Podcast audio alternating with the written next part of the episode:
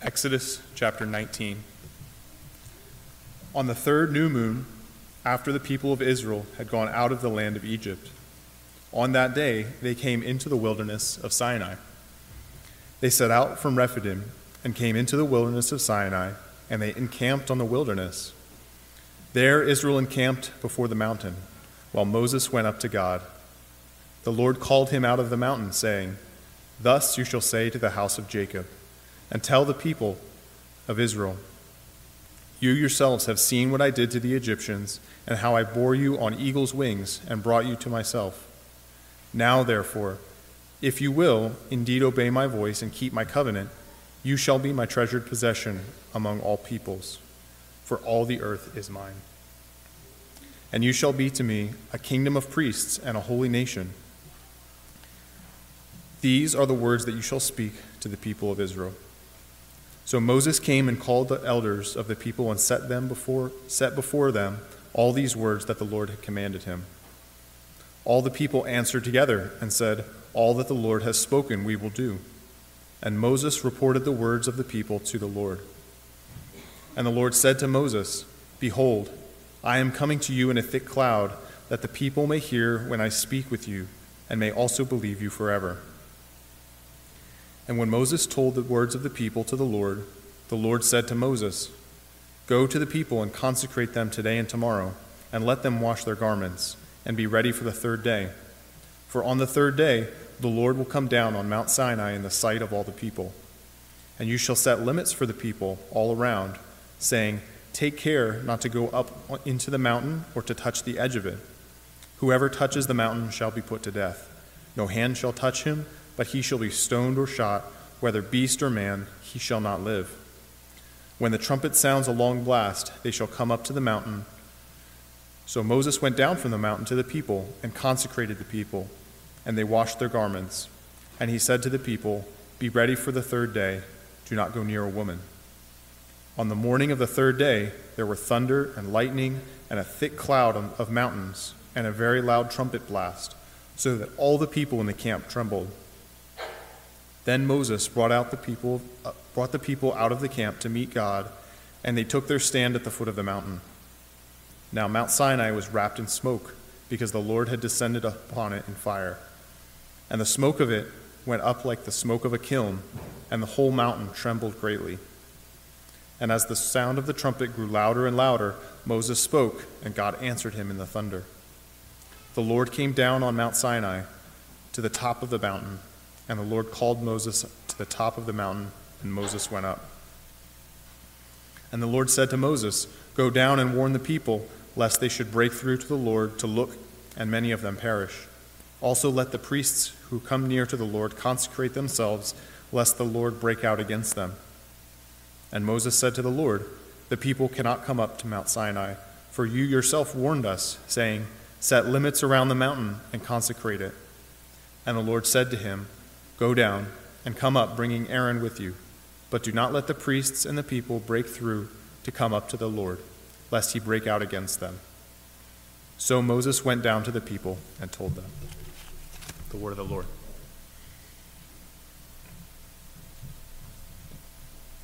Thank you very much for reading for us, John. Please uh, do keep that scripture passage open. We're going to be diving into that together.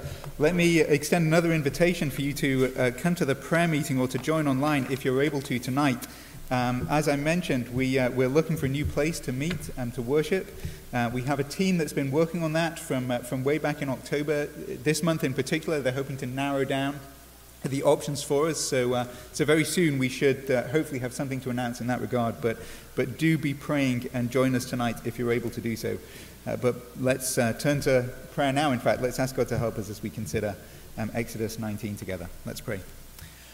Uh, Father God, we thank you so much for, uh, for these words breathed out by your Spirit. thank you for the events that they describe, your, your gracious coming down to meet with your people on Sinai. Uh, Lord, thank you for your covenant commitment to us, uh, displayed uh, in these verses and uh, throughout your word. And so we pray this morning that you would help us understand that commitment, your love for us in Jesus Christ, in whose name we pray. Amen. Well, this last week we celebrated Valentine's Day, or at least some of us did. Uh, we actually never really make a big deal of it. The, the cynic in me believes that it is an opportunity for restaurants to charge twice as much. And uh, based on the parking lot, it keeps Josh Early Candies in business. Now, you can pray for Sherilyn. Obviously, she is married to such a romantic. Uh, in truth, like other holidays, Valentine's Day uh, can actually be a painful time of year. Uh, it draws attention to our relational aspirations. Uh, many of those aspirations remain unmet. Uh, we no longer live in the world of Genesis 2, where marriage is marked simply by love poems. Uh, God made relationships to be perfect. Uh, but instead, we live in Genesis 3, a Genesis 3 world where romance and marriage, yes, should be celebrated as God's good gifts, but due to sin, our enjoyment of those gifts is constantly frustrated. Now, all of our relationships are impacted by the fall, uh, not least our relationship with God Himself. Uh, at the very heart of all of our problems is one simple fact that though God made us for Himself to live in relationship with Him, we have turned our backs on Him. Our relationship with our Maker is broken. Uh, that is why the world is such a mess. And from our side, that relationship is irreparably damaged. Uh, there is nothing we can do to fix it. And, and even if there, there was, left to ourselves, we had to admit uh, that we do not actually want to. Uh, this is the sad reality of humanity's state. I mean, what a joyful thing to focus on around Valentine's Day. And yet, here is the joyful thing. Uh, this is what the book of Exodus is all about. In one sense, it is a book of romance, it's packed full of romance. It is a story of God's romantic pursuit, uh, God's pursuit of his people. Uh, in the Old Testament, the nation of Israel. Uh, look down at Exodus 19, verse 4. Uh, see what it says. Uh, listen to, uh, to these words, romantic words from God. Exodus chapter 19, verse 4. Uh, you yourselves have seen what I did to the Egyptians, and how I bore you on eagle's wings and brought you to myself. Now, this book is about God fighting for his people, fighting to win them back, fighting to bring them to himself. It's about God's commitment to cherish them as his treasured possession. Uh, and ultimately, it's about a bigger romance. It's about God's pursuit of you. It's about God fighting for you, God fighting to bring you back to himself, about him going to great lengths to make you, uh, to make us his treasured possession, his beloved people. And this chapter we've come to in Exodus chapter 19 is really a pivotal point in the story. Uh, so far, we've seen God's courtship with his people, if you will, uh, as he's brought them out of Egypt. Uh, and yet, in Exodus 19, what we see is the wedding day. Uh, in this chapter, God permanently and publicly declares his covenant commitment to his people. Uh, and so I'm going to say this is actually a great passage for the week of Valentine's Day. It was certainly unplanned, and yet it is perfect. Uh, it's perfect for us no matter our relationship status because it lifts our gaze to the relationship that really matters our relationship with God Himself. Uh, this passage reminds us that God loves us, it reminds us that God pursues us uh, as God proclaims His unwavering commitment to us this morning. And to help us see that, we're going to look at, at four things. This passage, uh, this wedding day, plays out in four parts. Uh, firstly, we see a gracious declaration, a gracious declaration. Uh, secondly, we're told of a global design, a global design. Uh, then, thirdly, there is this glorious descent, a glorious descent as God comes down to his people. Uh, but finally, in a more somber way, there is a grave danger as well, a, a grave danger uh, the gracious declaration, the global design, uh, the glorious descent, and the grave danger. Uh, these four things are present as God establishes his relationship, his committed relationship with his people. Uh, so, firstly, let's look at this glorious, uh, sorry, this gracious declaration, a gracious declaration. Uh, there on Sinai, God publicly proclaims his desire to enter into a relationship with Israel. God wants to commit uh, and this is a two way street. There is this exchange. Up on the mountain, uh, maybe you noticed, God speaks to Moses. He gives him a message to take back down the mountain. Uh, uh God reminds them of everything he's, he's done. And, and he says this in verse uh, 5. It is, if you will, his declaration of intent, in verse 5.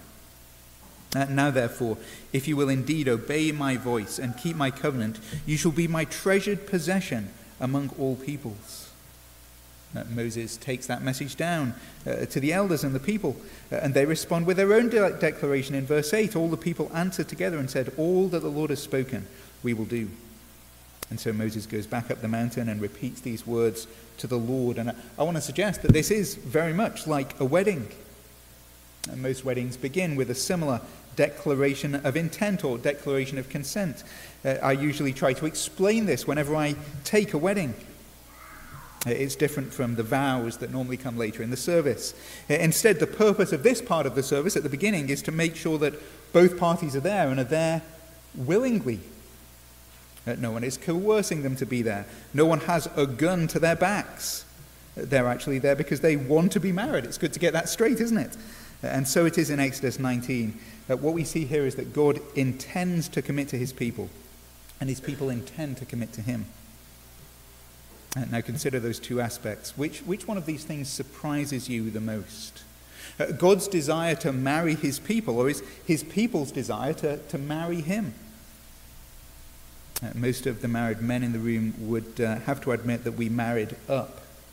Uh, what is most surprising to us, even shocking perhaps, is, uh, is that my wife chose to marry me. but when it comes to God and Israel, where is the shock? Of course, Israel would want to commit to God, or at least should want to commit to God. He is the almighty, all powerful, all loving God. He's the one who's crushed their enemies, He's drawn them out. He has fought for them, He's provided for them again and again in the wilderness. God has led them on eagle's wings to Himself. He's displayed His love and His power toward them again and again. Surely they want to be God's people, but we ought to be asking why would God pursue Israel? Uh, why would he commit himself to them? Uh, if you've been with us over the past few weeks, you'll know uh, how uh, fitting this question is, really. I mean, all we find in Israel is a, a bunch of unfaithful grumblers. From start to finish, they've proved themselves unbelieving, unfaithful, ungrateful, unsatisfied. In light of everything God has done for them, all they can do is complain. And now imagine you went out on a first date. Uh, within the first five minutes, your date tells you that your clothes suck, your face is ugly, and your personality stinks. I'm sorry if this is bringing back any painful memory, memories for anyone. Uh, they tell you they wish they'd stayed home, they wish they'd spent the evening cleaning the toilet rather than spending their evening with you. Being with you is literally killing them. They'd rather jump off a cliff than join you on a second date. Now, here's what you would do you'd excuse yourself to go to the restroom, and then you would head for the door and you would leave them with the check. Uh, but that is nothing compared to Israel's sorry response to God, is it? Uh, and in many ways, we could say it's nothing compared to my response, to your response to the God who made us. Uh, he's given us life and breath and everything. Do we honor him? Do we give thanks to him? No, we complain again and again. Uh, we claim there's something wrong with him, with his love for us. But really, the surprise in Exodus 19 is that God doesn't just pick up the mountain and drop it on Israel's head. I mean, how incredible. Uh, this should completely blow our minds uh, more than anything else in the world. Uh, that God would commit to these people, that God would proclaim his willingness uh, to love and embrace people like this. And yet, this is the grace of God. This is what the Bible is all about. It's what Christianity is all about God's undeserved, unmerited favor his unmerited, even demerited favor to, to frankly stinking, ungodly, ungrateful people.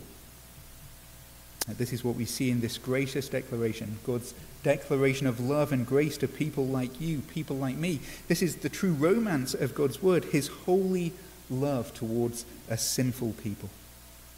And so, like any wedding day, like most at least, it opens with this declaration of intent a gracious declaration of God's commitment to his people. But, but secondly, notice here the global design. The global design. Uh, that's our second point. And, and we want to ask God is about to enter into this new relationship with his people, but we want to ask ourselves what is it about? What is this relationship for? Uh, it's such an important question. It's, it's a question we should ask about marriage, about romance, isn't it? Uh, this is one of the very areas where our society seems to go so far astray. Uh, when we think of romantic relationships, we are frankly like sheep without a shepherd. Even in the most intimate and important relationships, we have to admit we're just making it up as we go along. Without God's word, we have no idea what marriage is or, or what it's about. Marriage is created by God, and so we have to ask, what is it for? In the words of Genesis chapter 2, why isn't it good for man to be alone? Now, I, this is not a sermon on marriage, or at least not about human marriage, and so uh, I'm not going to spend all of my time answering that question, but let me give it a, a little bit of a go. Uh, what we can say is that God does have a design for marriage. Uh, and his design isn't that marriage is there to meet your needs. The point of Genesis 2 is not that Adam was lonely. I know the problem is God has given Adam a task.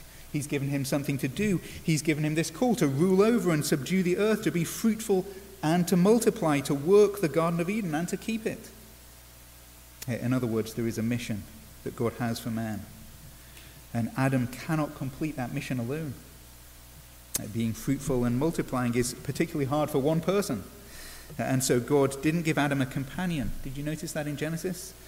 No, what, gives, what God gives Adam is a helper. Uh, someone to help him in his mission of, of loving and serving God in God's world. Uh, and listen, I bring that up not just as some sort of aside on marriage, but I think it has some incredibly important parallels in our text. Uh, there is a parallel when we consider what is God's design for his relationship with his chosen people. Is the goal for this covenant simply to be uh, one of mutual enjoyment, one of reciprocal fellowship? I mean, what an amazing thing that, that we can know God and, and God knows us as his people. Uh, what a gift that we can hear him speak to us through his word uh, and that we can respond in prayer knowing that he listens to us. Uh, what an amazing thing to consider. Like Moses, one day we will see God face to face. Our fellowship with him will be unhindered for eternity. Uh, but is that the whole story? Uh, in Exodus 19, this is what I'm saying Israel and God are getting married. And so is this when the credits roll and, and they just wander off into the sunset? Uh, no, in one sense, that is what it's about, but it's not what it's all about. Uh, look down at verse 5 again. Uh, here we see this global design, and we began to consider this last week. Uh, the purpose of God's relationship with Israel is, in fact, just like marriage, it, it has an outward looking mission to it. Uh, it's not about them, it's not just about them. Uh, rather, it's about blessing flowing to all nations. look down at verse 5 with me. Uh, now, therefore, if you will indeed obey my voice and keep my covenant, you shall be my treasured possession among all peoples. Uh, now, we see there an intimacy that I've just described, this special relationship between God and his people. Uh, but look at how verse 5 goes on. For all the earth is mine, verse 6, and you shall be to me a kingdom of priests and a holy nation a kingdom of priests. What does that mean? We actually began to discuss that in, in Sunday school this morning. Uh, and we have to ask, what do priests do? Well, they represent humanity to God. They, they represent humanity to God in prayer and in sacrifice. Uh, but they also represent God to humanity. Uh, they, they call on people to enter into relationship with God by declaring His word to them. Uh, and this is the point of the global design that this is what the relationship is all about. It's, be, it's about being fruitful, it's about multiplying, it's about bearing witness to God. Firstly, by passing on the word of God uh, uh, uh, amongst them to their children and their children's children, but it's more than that. Israel were intended to be a holy nation, a light in the midst of a dark world, a city on a hill. Uh, that is a biblical statement, and I have to say it's, it's not a statement about America, just to be clear. It's a statement about the people of God, God's people, his chosen people. Uh, God's aim is for his relationship with them to have a global impact. Or we could put this in familiar words, can't we? Uh, what is the chief end of man? Do you know the answer to that question? Uh, the chief end of man isn't just to enjoy God, uh, although it is that. It is to glorify God and enjoy him forever as Moses will tell the people on the edge of the promised land in, in Deuteronomy 4. Uh, God's global design is this that as they live in covenant with Him in the sight of the peoples, then the nations will hear all these statutes and they'll say this Surely this great nation is wise and understanding as a people. And they'll go on, For what great nation is there that has a God so near to them as the Lord our God is near to us whenever we call on him? And what great nation is there that has statutes and rules so righteous as the law that I set before you today? Uh, God has a global design for his people, and, and we should say that doesn't just uh, relate to Israel. Uh, no, his people of God is the church, uh, the church, the true Israel in Jesus Christ. And his plan is that we would be a light uh, to the world. Uh, this is his purpose in his relationship with you, his, his relationship with us. That we would be fruitful, that we'd multiply, that we'd go and make disciples of all nations, uh, that we'd draw people into his church, his covenant people, baptizing them and teaching them what it means to belong to him. And I should be clear the point of this is not to give you a guilt trip about evangelism. I think most of us uh, already feel guilty enough about that. Uh, now, what I want you to notice here is this that, that being a kingdom of priests and a holy nation is really something we are. It, it's not just about something we do. Uh, what I really want to leave you with is this sense of connection a connection between uh, this covenant commitment that God has to you and his commitment to draw other people to himself the connection between enjoying an intimate relationship with God uh, that also overflows and has an impact on the world. If you want to grow as an evangelist, the most important thing you can do is commit yourself to a, more deeply enjoy your relationship with Jesus Christ. Let me say that again. If you want to grow as an evangelist, the most important thing you can do is commit yourself to, to deeply enjoy your relationship with Jesus. If we as a church want to grow in our witness to the Lord, the most important thing we can do is grow in our heartfelt worship of Him. Uh, to put it uh, in clear, though uh, blunt terms, the purpose of our marriage to God, we should say, isn't just that we would have kids, that we'd be fruitful, that we'd multiply. If that's what we think it's about, then we'll tank, of course. Uh, but of course, there is an impact. Uh, we need to have an impact on the world. At the heart of our relationship with God isn't evangelism. That's a terrible mistake. Uh, and yet, as God brings us into relationship with Him, uh, as we begin to know Him and love Him and obey Him, it, it should have an impact beyond us to other people. Uh, the design of that relationship is global. Uh, that's the point. That's the outcome of this relationship. Uh, we need to relate these things properly. God draws us into covenant relationship with Himself, and that overflows in drawing in other people. And so then, we've considered this gracious declaration, but also this global design of God's marriage to his people. But let's move on to consider uh, the glorious descent, the glorious descent. And the point here is this to establish a new relationship with his people, God comes down to dwell with them. And he does this in a very dramatic way, doesn't he? In a way that they have never seen before. As one commentator points out, the events in verse 9 and following are some of the most dramatic events in the book of Exodus, even more dramatic than the parting of the Red Sea or all of those plagues that we read about in the previous chapters. In the past, God has unveiled his mighty hand. But now, on this mountain, God himself comes down in a, a special, hard to explain way. Uh, Moses will see God face to face. Uh, all the people will see this thick cloud much more terrifying and, and shocking than that pillar of fire or cloud that has led them by night and by day. Uh, instead, there are, there are thunders, lightnings, thick clouds, and trumpet blasts. Uh, and the people need to prepare for this big day. Uh, God gives them a few days to get ready, to consecrate themselves, to wash their garments, to purify themselves, uh, not an easy feat when we think about this because uh, there are, what, around a million people, and all they have is, is this stream of water flowing out of a rock at the foot of the mountain. Uh, but it is very much like a wedding, isn't it? You'd be very surprised if you went to a wedding and the groom was standing there at the altar in his sweats. Or the bride was walking down the aisle in some old pajamas. The preparation demonstrates the seriousness, the solemnity of what's about to take place. Uh, as we'll see in a moment, it demonstrates the inherent danger involved in, in a holy God coming down to dwell with an unholy people.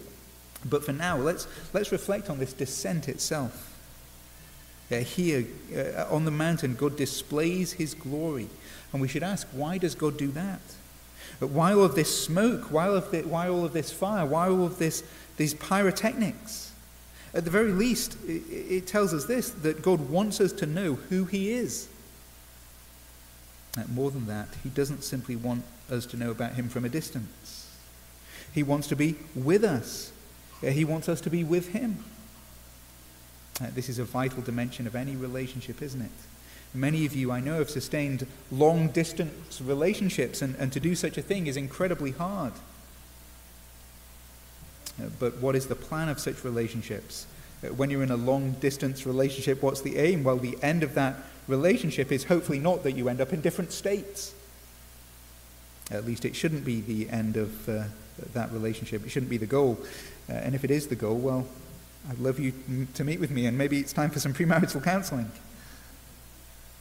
Uh, when you love someone, when you commit to someone, you want to be together. That's the point. And, and how incredible then that God here comes down, that God descends. I mean, it could have gone the other way. Now, think about what we've already said. Who is the real catch in this relationship? Is it this holy, loving God, or is it these miserable, sorry, grumbling people? I mean, if I were God, I would have said, Look, I'm up here. I'm waiting. There is a pile of wood. If you want to come to me, well, build a tower, build a ladder. Uh, on your way up, come up, or something. Uh, do your very best to come to me. Uh, but instead, God here comes down on this mountain in fire and in smoke, in a visible way, a way that, that cannot be denied, uh, a way that terrifies them, uh, but in a way that leaves an indelible mark on their minds and even in history. It tells us that God is the kind of God who is willing and able to come down. A God who, in his love, doesn't call us up to him, but comes down to us to meet us where we are. And if we see that in Exodus 19, how much more do we see that in the coming of the Lord Jesus? Uh, listen to what we read in John chapter 1. Uh, Jesus writes about God's Son, the eternal Word. In the beginning was the Word, and the Word was with God, and the Word was God. And what did God the Word do? Well, listen to his glorious descent in 1. Uh, John chapter 1, verse 14. Uh, and the Word became flesh and dwelled among us. And we have seen his glory, just as they saw the glory on the mountain, glory as the only Son from the Father, full of grace and truth. Uh, in Jesus Christ, God came down. Uh, not in fire and in smoke, but in hands that healed the sick, in words that raised the dead. God became man, not, not only so that, that we could know what God is like, Jesus does that, but God became man because God desires to be with us, and he wants us to be with him forever. And now, if this doesn't blow our minds, if it doesn't move our hearts, I, I wonder what would. That God would graciously declare his intent to make us his own, well, that's an incredible thing. That God would have this global design that, that he would even use us to show his love to others that God would uh, do such a great thing to achieve this, that he would gloriously descend in the person of his Son, that instead of demanding that we climb up to him, that he would come down. Well, it certainly beats any. It beats a bouquet of flowers and a box of chocolates, doesn't it? Uh, but before we close, we need to highlight one uh, other incredibly important thing. All of this would be great if it wasn't for the somewhat somber tone that plays throughout this text. Because from beginning to end, we get a sense of grave danger. Grave danger, that's our fourth and final point. But what I want to highlight is the inherent tension that we experience in Exodus 19. I mean, it all sounds great, doesn't it? God loves Israel enough to declare his love for them, to come down to them. But if it's so great, what is all of this about safety barriers being erected around the mountain? What is all of this talk about people being stoned or gunned down if they cross a line? And most shocking of all, why is it that we're warned three times that God Himself poses a threat? look down at verse 21. And the Lord said to Moses, Go down and warn the people, lest they break through to the Lord uh, to look, and many of them perish. What? Uh, looking at God is somehow deadly? Well, yes, it is. Look at verse 22. It's worse than that. Uh, also, let the priests come near to the Lord and consecrate themselves, lest the Lord break out against them. And you see the same phrase in verse 24 uh, Do not let the priests and the people break through to come up to the Lord, lest he break out against them. Uh, I'm coming down, says God. What an amazing thing. But, but don't let the people see me, whatever you do. Uh, don't let the people get close. If they get too close, I'm going to kill them. That's what I have to do. Uh, just as a side here, if you encounter this on a date, well, of course, you should head for the exit. I mean, what is going on? What is this about? Why is there such a grave danger surrounding the presence of God? I mean, uh, the answer is we've already hinted at it. Uh, this is the answer that God is perfectly holy, perfectly loving, perfectly righteous, perfectly just. And yet, what can we say about the people? They're unholy, they're unloving, they're unrighteous, they're unjust. God is good, but we are evil. You see, we can look at this whole scene and conclude that God looks bad, can't we? I mean, you look at this scene, and I think that's immediately what we think. Why is God being so vindictive? Why is God being so mean? Uh, that would be to utterly miss the point. It would be to get it backwards, it would be to get it upside down. The shock isn't that, that God has come down, the shock is that God has not yet destroyed these people. Uh, the real shock is that He would save them, that He'd bring them to Himself, that He would make them His own. Uh, the shock is that any of these things are happening in the first place. Uh, and unless we get a glimpse of the real danger here, I think we miss this point. In other words, we're meant to look at this marriage between God and sinful humanity, and, uh, and, and this is what we're meant to think. We're meant to think, look, this match is never, ever going to work. I mean, have you ever been, uh, perhaps even at a wedding, and felt this way? Or maybe a friend of yours introduces you to a new boyfriend or a new girlfriend, and, and you wonder, well, well, should I say something? I mean, this is never going to work. And you wonder, like, is it, is it my place to say something? I mean, I have been to weddings where I, I know I wasn't the only one there wondering how long this would last. I mean, it's such a tragic thing to say this, it's such a tragic thing to think, but not every marriage is a match made in heaven. And some of you have painfully experienced this, although, though praise God, He is sovereign. And so, what are we to make of this match between humanity and God? Well, they're getting married. It, it's just that humanity is so sinful that they can't make it up the aisle without God killing them. I mean, it's a shocking thing, isn't it? Here is the wedding set, but, but, but, but God's people are not allowed to make it up the mountain. They can't come to God. He's too holy, they are too sinful. Uh, we see this tension heightened as the book goes on. As we begin to learn about the sacrifices, we begin to see about this tabernacle uh, in the midst. In fact, we see this throughout the Bible as a whole.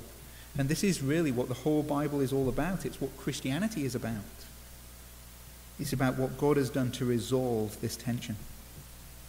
Now, how can wicked, sinful, rebellious people like us ever be restored to a right relationship with a holy, perfect God, the God who made us? And the ultimate answer the Bible gives is only in one way, only through the cross of the Lord Jesus Christ. And this is why Jesus came. Not only to present us with this gracious declaration of God's intent, uh, and not only to show us God's global design of reaching all nations. Uh, not only was his coming this glorious descent, God coming down to us. No, the reason he came down was this so that in his own life, in his own death, he could take upon himself this grave danger. Uh, Jesus was and is perfect. Jesus never rebelled against God. Uh, Jesus didn't deserve to die. Of all people, as a man, he was the only one who deserved to make his way up that smoking mountain. And yet, Jesus walked up a different mountain, bearing a cross. In our place, Jesus did die. Uh, he was punished by God. Uh, the Lord, his Father, broke out against him. And not because of anything he had done, but because of what we have done. Uh, because we have blown past God's boundaries uh, Jesus Christ was stoned and pierced with arrows in our place. And he was crushed for us. And so, as we look back on Valentine's Day, we have to say, is this not the true and the truest romance? That God's unfathomable, incomparable, unconditional love for us in Jesus Christ. Uh, so that whether we celebrate Valentine's Day or not, we should celebrate this. This is our hope, this is our comfort. In fact, we often declare together that what is your only comfort in life and in death. We say these words that I am not my own, but belong body and soul, both in life and in death, to my faithful Savior. If you belong to him, rejoice in this. And if you don't, then come to him today. And may the gracious declaration, the global design, and the glorious descent of the one who bore the gravest danger on our behalf be our only comfort and our only joy today. Let's pray. Father God, we thank you so much for uh, your gracious, gracious love shown towards, towards us in Jesus Christ. Uh, thank you that in him you have, have brought us into relationship with yourself. You've declared your commitment to us. Uh, Lord, you've made us your own people. You've brought us into covenant with yourself. And so, Lord, we pray that you would sustain us with this great hope, this great joy, not of our commitment to you, not of our uh, love for you, but of your love for us in sending Jesus. Lord, we pray uh, for each one of us that our hearts would be moved to understand these things, to call out to Jesus Christ, to know his love for us. And we pray all of these things in Jesus' name. Amen.